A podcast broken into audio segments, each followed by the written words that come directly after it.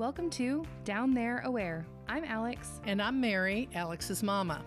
Each week, we sit down to discuss various topics concerning gynecologic cancers and women's health care. In 2019, at the age of 32, I was diagnosed with uterine cancer and became painfully aware of just how unaware I was of everything down there. On this podcast, we interview experts, share personal stories, and explore new research. No subject is off limits, so we caution you to listen at your own discretion. Welcome back to another episode of Down There Aware. We are uh, continuing on in our motherhood series for the month of May. And this week is going to be a little bit different. This week, we are talking about the choice to be child free. So, mom has done extensive research, and we watched a documentary called To Kid or Not to Kid um, by Maxine Trump. And no relation, just need to get that out. She's British. Um, and it was very, very interesting. And I think um, our audience will find it intriguing as well um, because there's a lot of stigma around uh, women without children.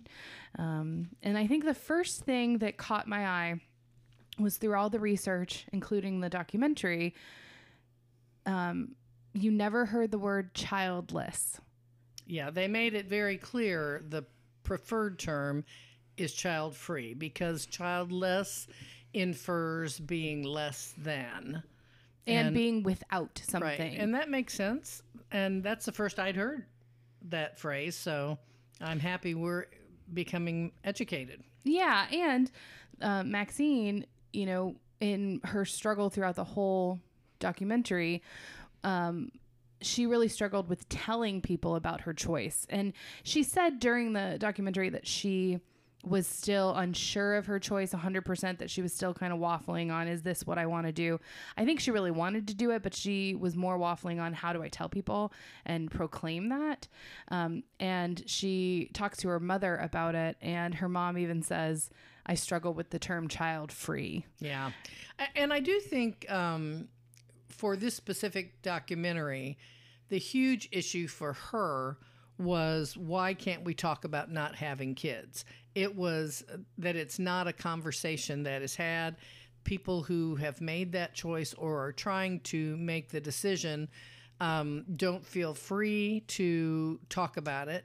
Um, so it it was an eye opener for me. I don't um, know a lot of people who have made a decision not to have children, who are able but have made a decision not to have them. Um, and so I don't have a lot of personal experience with it. So in trying to do some research, I was um, I was just kind of surprised that there is such a stigma.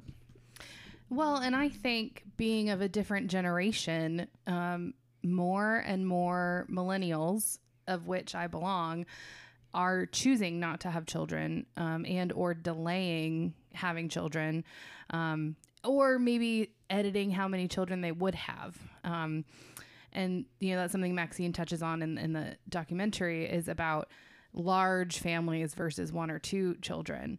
Um, but there's a lot of research that shows, um, and we talked about it recently in the recent census data that um, the birth rate in the states is lower than it's ever been since the Great Depression, and um, and I think there's a lot of reason for that. And one of the articles mom found, um, it you know it talks about. Um, a lot of the reasons for skipping parenthood are especially true for people of my generation. So um, there's a lot of debt, specifically college debt, that people are you know, choosing not to have a child because they're paying off some of that debt. Um, but amongst other reasons are their desire for autonomy, spontaneity, freedom, and the ability to travel.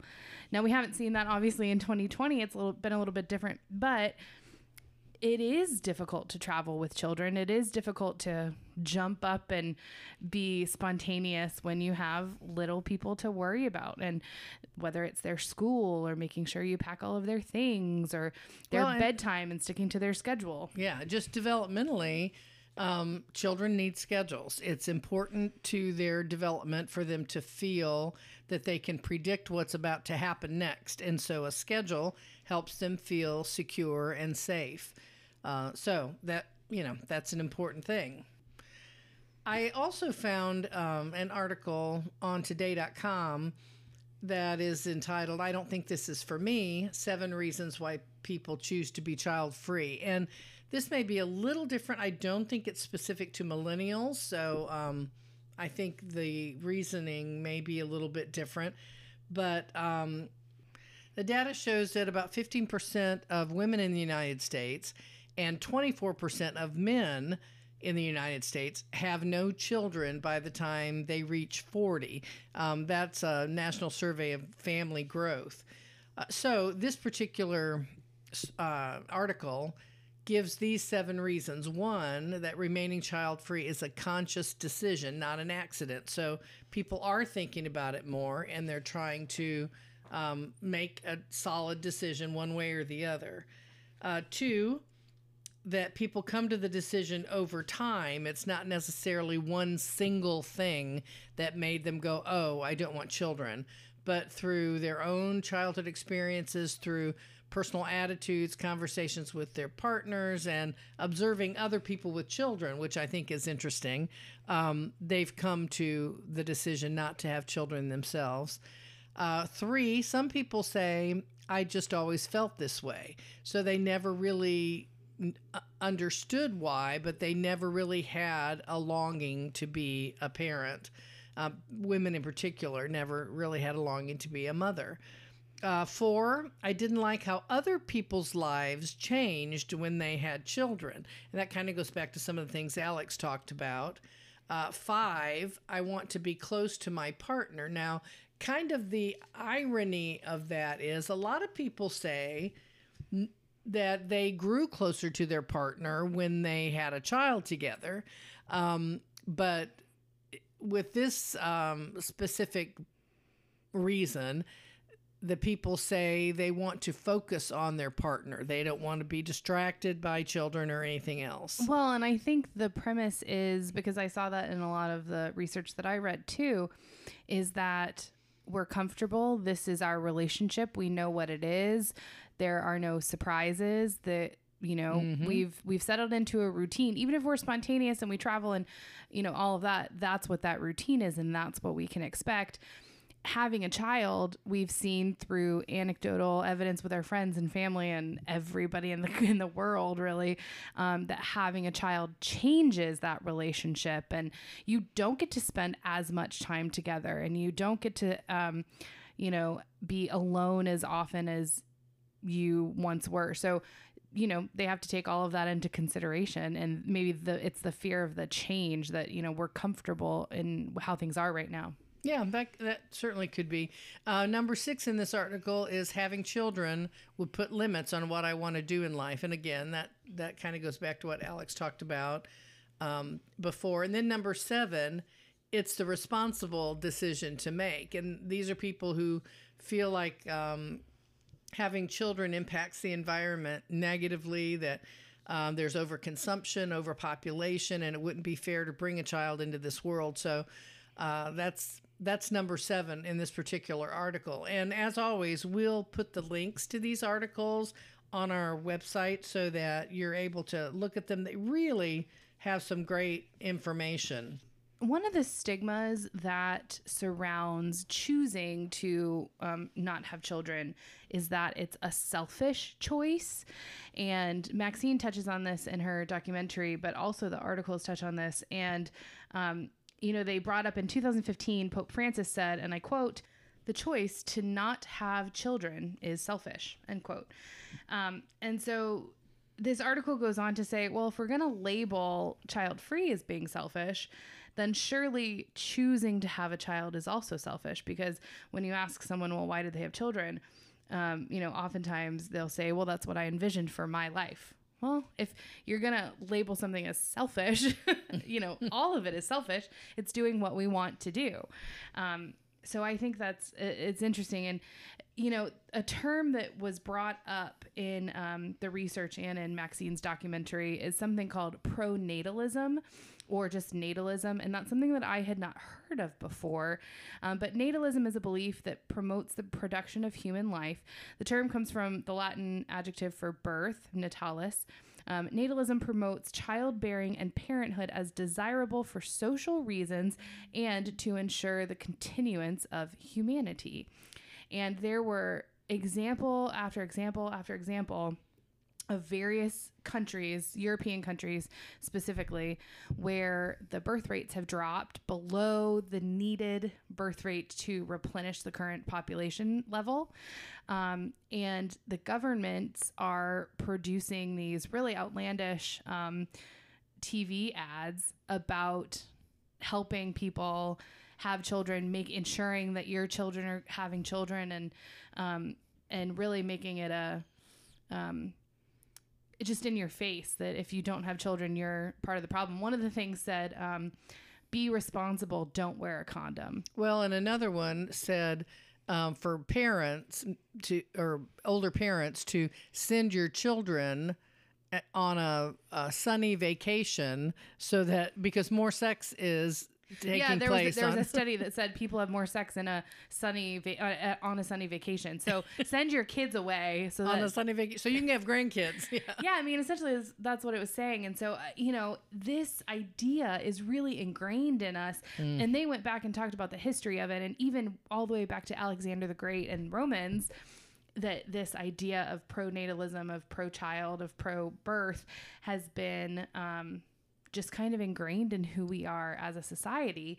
And that's why oftentimes people are asked to you know, kind of explain their decisions where it's really a personal choice that nobody should care about. Well, and I am um, interested to read about the trends. Um, you know, Alex talked about pronatalism and how that's kind of a mindset in our society and has been for centuries. Um, the larger trend now in 2018, the number of babies born in the U.S. fell to the lowest level in 32 years, and the rate has been declining steadily ever since. That's in an article entitled Child Free by Choice Why Many Women Are Intentionally Opting Out of Parenthood. And that was uh, published before that census data. So it has continued Yeah. to drop. steadily declining. So I think that's pretty interesting.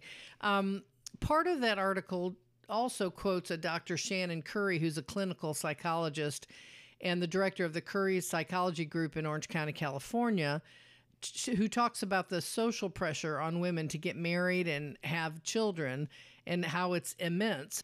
She discusses five common myths about women without children. Uh, one is women inevitably will regret a life without children. Two, that not raising children will lead to less happiness. Three, meaning and or fulfillment in life.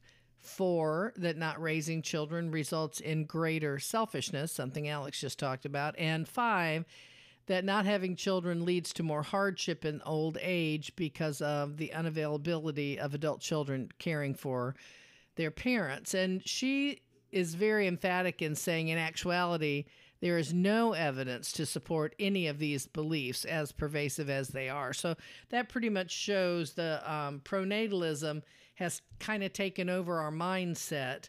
And um, she says there's no data to uh, support that. Yeah, and it's this, you know, bias that I feel people with children often have of, well, my life feels fulfilled, so surely your life can't be fulfilled because you're missing this thing that I have.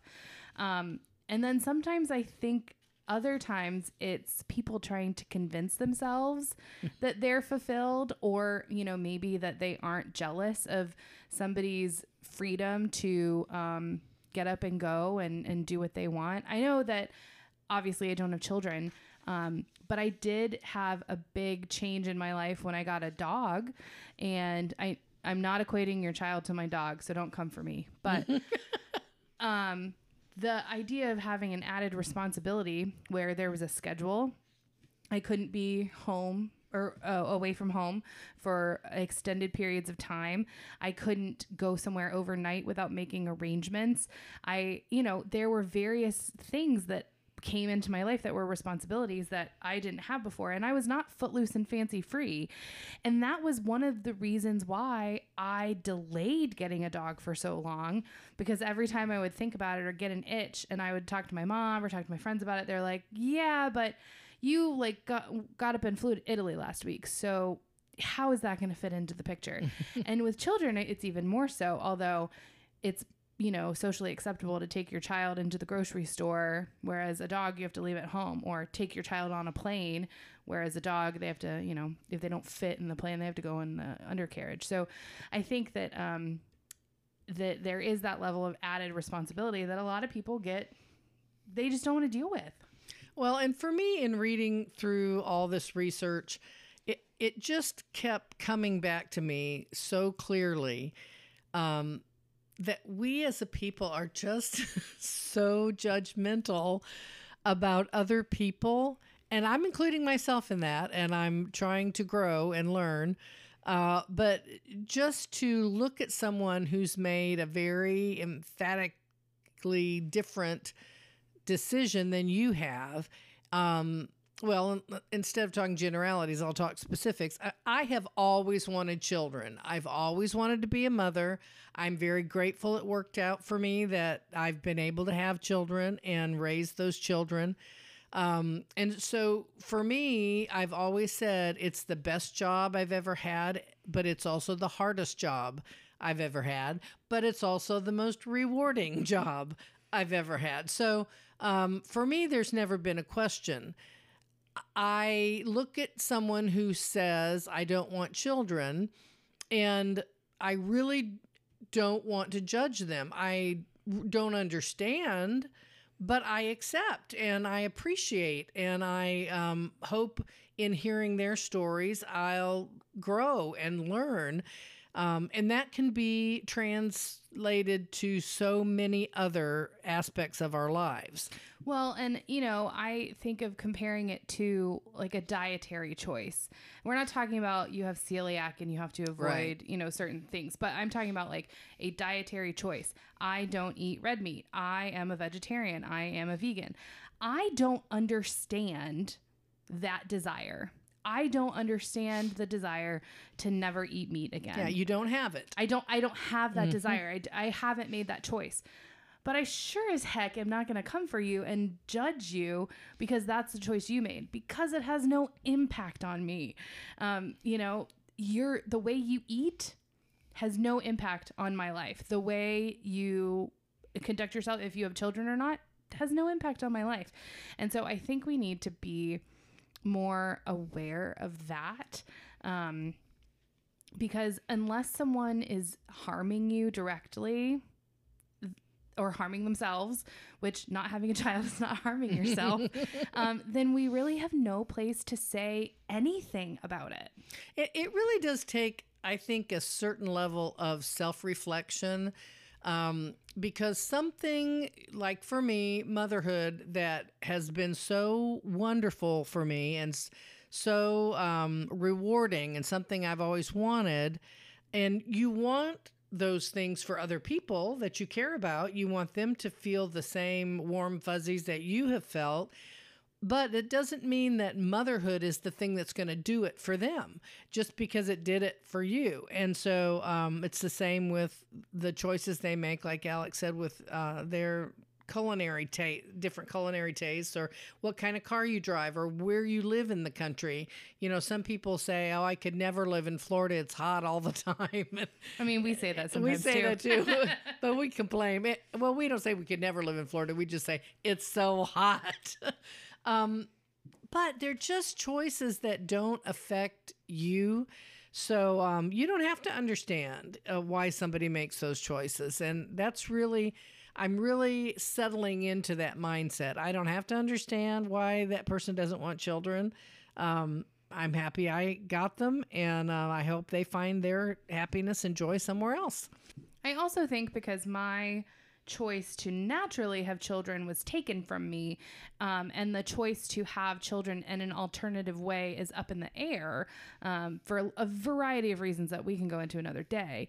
But um, it, I found some, I don't know, kind of comfort and peace in reading about these women who have actively um, chosen not to have children and um, watching the documentary one of the things i think that um, and you know mom mentioned that it was in that article about being a myth is that you'll grow old and you won't have anybody to take care of you and in one of the articles i read it talked about that same thing you know who will care for you in your old age and won't you be lonely um, and you know, everybody should be thinking about what are you going to do in your old age because you're not guaranteed that your adult children will take care of you. That's true. You're not guaranteed that your spouse will be there with you.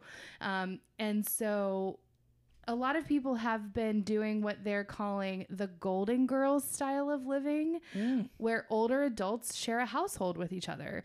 Um, I think that's kind of cool. I love that idea. You know, that as you get older, who says you can't live with your girlfriends or live with a group of friends Mm-hmm. and you can pool your resources, you can live in a larger home, you you know, all of these things. And um, Maxine talked about on the documentary, she loves the idea of living in an old folks home.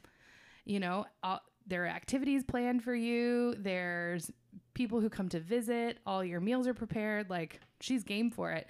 and um also I've read about this one lady who she took her retirement savings, kind of weighed the pros and cons of living in a home by herself and um, and how much it would cost, and she compared it to living on a cruise ship, and that is what she did in her final years. She took her money instead of living in a home, she lived on a cruise ship.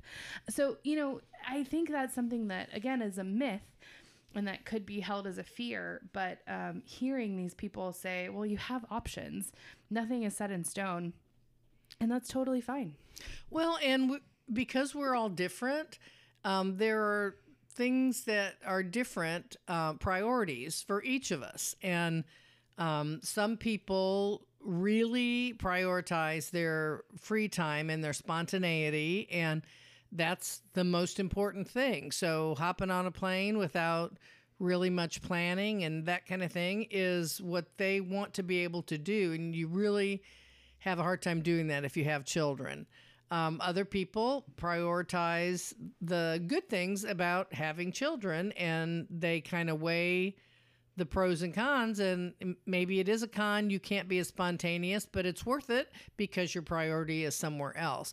And it, it goes back to we're all different people, we all think differently, and um, respecting our differences is an important thing in life in every aspect. And something that I haven't read in the research, um, and we didn't see it in the documentary, but it really made me think shouldn't we be praising people for being responsible and knowing that they have these other desires and that they probably wouldn't be the best parents because they want to do other things that they don't feel that they can do at the same time um, as having children. And so, shouldn't we praise them for being like, hey, thanks for not bringing unwanted children into this world. Thanks for not filling up the foster system continually and, and having all of these, you know, children in distress or having families where they children aren't taken care of. Um, I, it's almost praiseworthy that, you know, they are taking stock and not just having children because they are capable to. Um, Yeah, to- it's a responsible. Mhm. It's a responsible position to take. It is, and I think um, you know something they did touch on is that now I'm speaking about the U.S. because that's where we are. That's what I know. The government actively gives credit, tax credit, and tax benefits to people who have children, and so there is a an added benefit. Now, I think the belief in that is if people have children, they are going to incur extra costs and they're going to have other things, and we can help them. Which is true.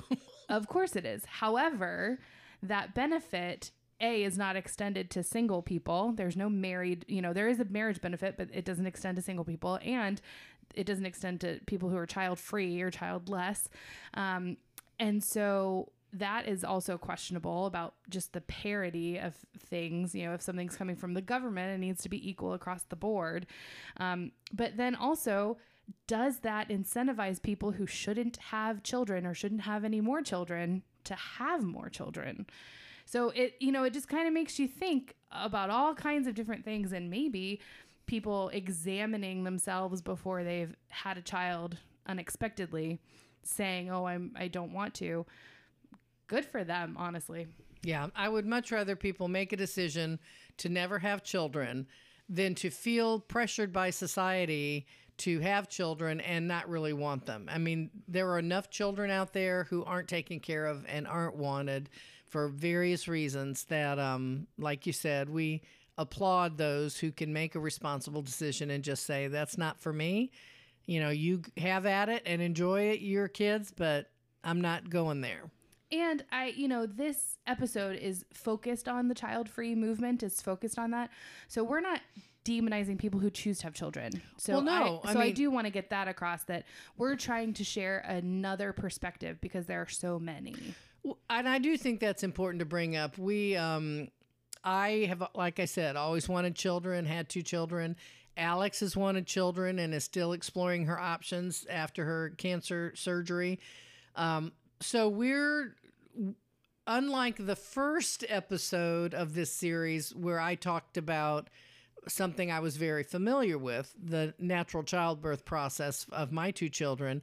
Um, we are not real familiar with this, and that's why we watched the documentary and we've done the research um, because we wanted to be able to present this as a pathway for not being a mother.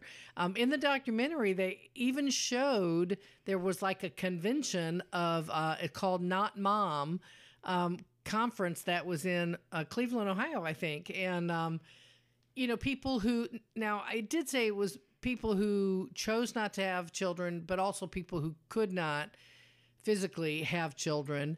And um, it was amazing to me the kind of sisterhood that developed just simply because of that commonality, um, because they couldn't find it elsewhere. They felt judged. Well, and I think that's really an important point to bring up is that whether it's intentional or unintentional, uh, the research shows that women who choose not to have children are often um, ostracized from Yeah. their social groups. And because as they age, their peers are getting married and having children. And even if they their peers don't judge them for their decision, they might not invite them because well, the kids are going to be there or, you know, oh, we're just going to talk about mom stuff and she might feel uncomfortable. And so they make a judgment of their own instead of leaving the decision up to the individual of yeah, I don't think I'd be comfortable there. Thanks for the invite. Um, but instead, the invitation is just not extended. And so, you know, this not mom thing, they talked about they had to create their own community.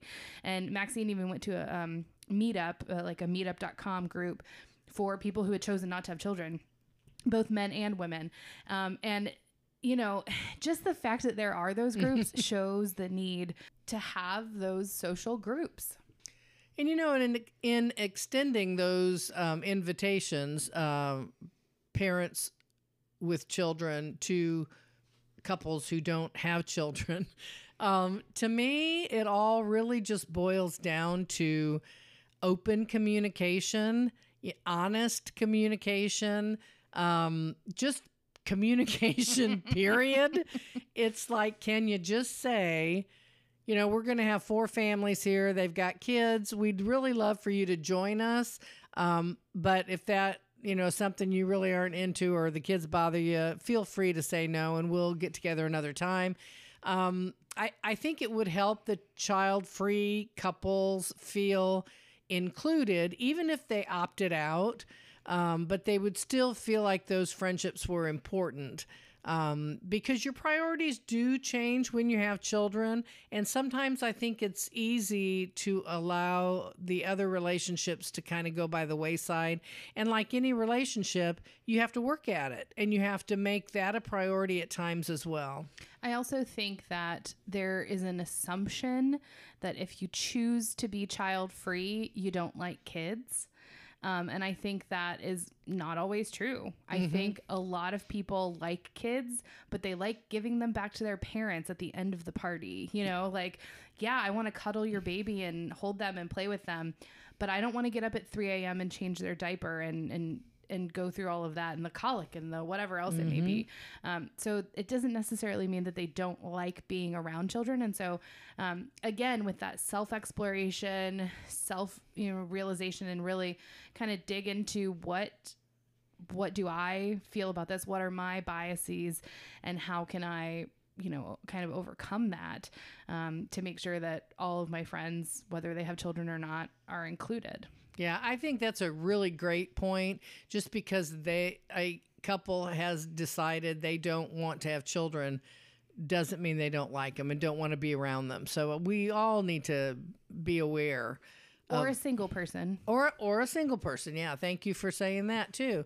Um, it's important to not make those assumptions. You know what they say about when you assume. yes, we do. We all do.